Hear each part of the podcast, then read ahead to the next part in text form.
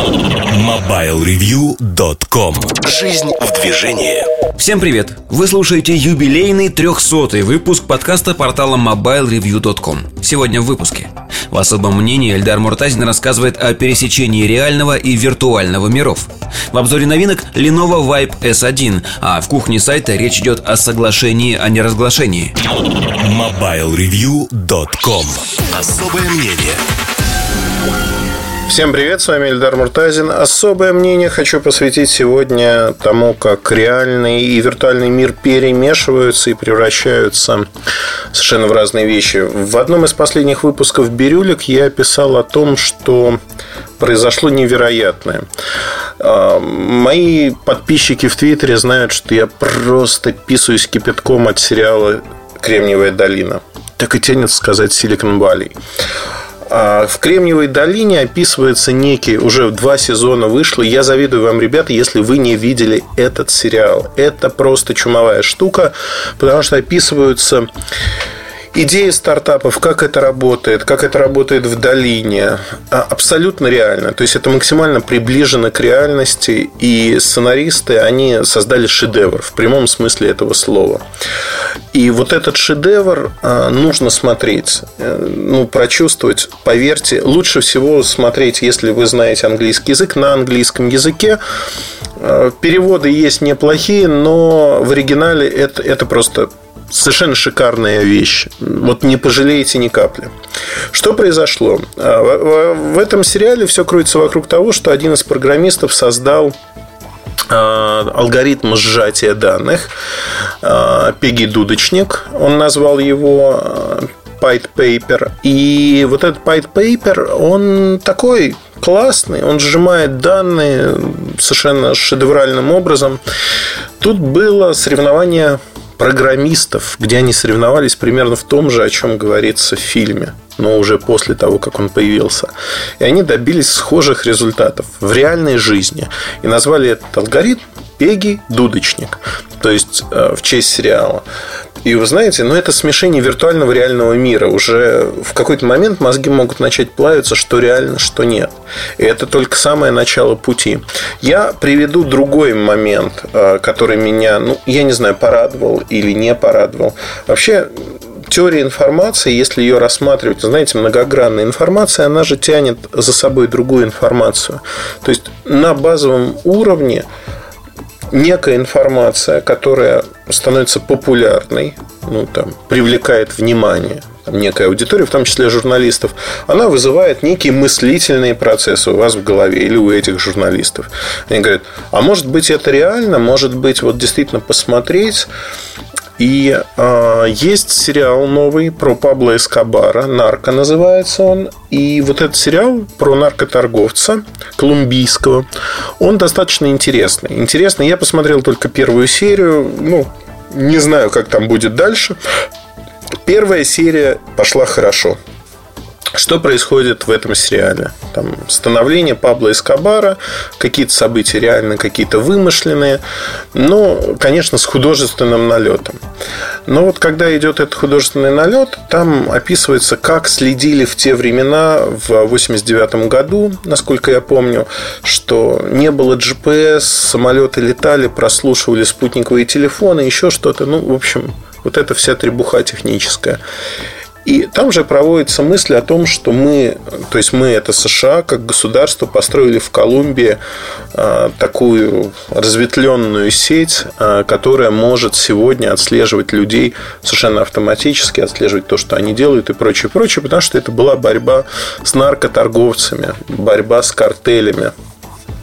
И вы знаете, у меня вот в этот момент щелкнуло в голове, потому что э, когда вышел этот сериал, буквально через неделю стали появляться публикации в совершенно серьезной прессе, в бизнес-прессе американской, в частности, э, колумбийской в том числе. В Колумбии этот вопрос меньше волнует, чем Америку, но Америка же у нас борется за э, демократию во всем мире и за там, права, свободы и прочие вещи. Ну, на самом деле, я вот сейчас иронизирую. Вопрос болезненный. Государство, НСА, например, какие данные в Америке о своих гражданах собирает без участия Сената, без участия правоохранительных органов, обходя законы, обходя Конституции и прочее, прочее, находя лазейки в законах.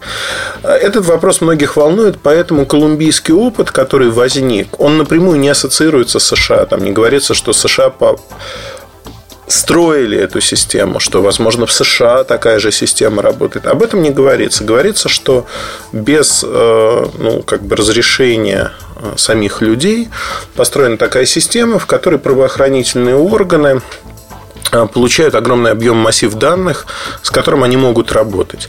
И вы знаете, вот это пересечение виртуального мира сериала и реального мира, в котором появляется такая информация, конечно, идет в нахлест, накладывается.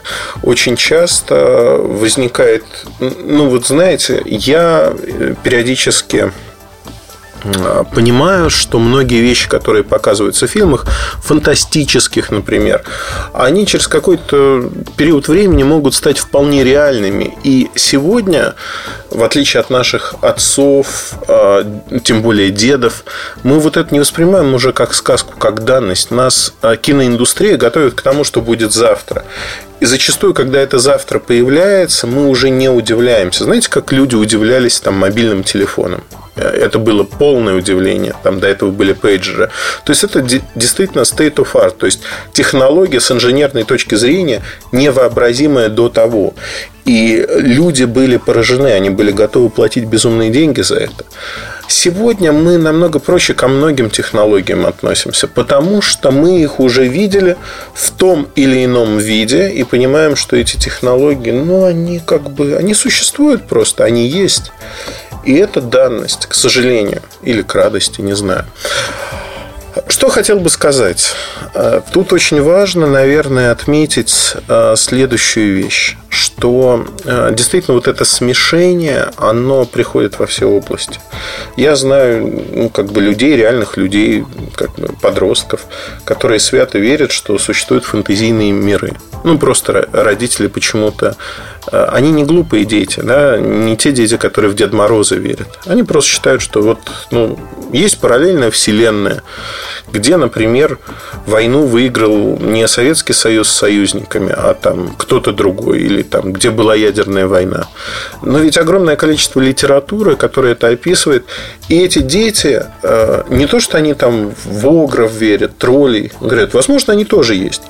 Но э, они говорят о том, что ну, это же физика доказала. Они еще не проходили даже там основные физические законы, но они что-то слышали. Там, вот, и дети-то, в общем, смышленые говорят, Хокинг рассказывает про многомерность Вселенной. И они говорят, да, вот смотрите, вот книги вот эти, там, мусорная литература, которая привлекает детей зачастую, вот они доказывают то, то и то это не глупые дети.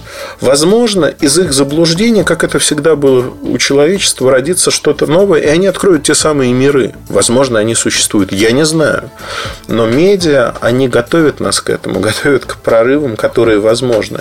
То есть мы сами себя гипнотизируем как общество, как человечество и говорим, что мы можем вот это, это и это. То есть э, как ни странно, кино в большей степени это кино раз, раскрывает наш потенциал, раздвигает границы возможного. То, что показали в кино, для многих становится уже возможным. Как байка про то, как Эдисон изобрел телефон. По сути, это байка, что он считал, что до него это уже сделали, и поэтому для него это было легко. На самом деле это нереальная история. Тогда было сразу несколько изобретателей. До Эдисона были конструкции телефона, действительно. Просто Эдисон их усовершенствовал и сделал это намного лучше, чем это было сделано у других изобретателей, назовем их так. И поэтому, в общем-то, у него все получилось. Что хочу сказать? Хочу сказать простую штуку, что на сегодняшний день виртуальные миры, они очень и очень важны. И эти виртуальные миры крайне важны для нашего развития. На этом все, наверное. Это мысли, которую я хотел осветить. Мне показалось, что вот этот перехлест э, нескольких историй мира воображаемого и мира, который нас окружает. Очень интересно, знаете, это мостик, который соединяет их. Вот такое наблюдение. Удачи, хорошего настроения. До А, я буду на выставке на ИФА, потом у меня несколько командировок, поэтому ну, чуть больше, чем недельку вам придется подождать следующего подкаста. Ну, сразу вернусь с интересными новостями, и Сережа Кузьмин тоже вернется. Удачи хорошего настроения. Оставайтесь с нами, пока.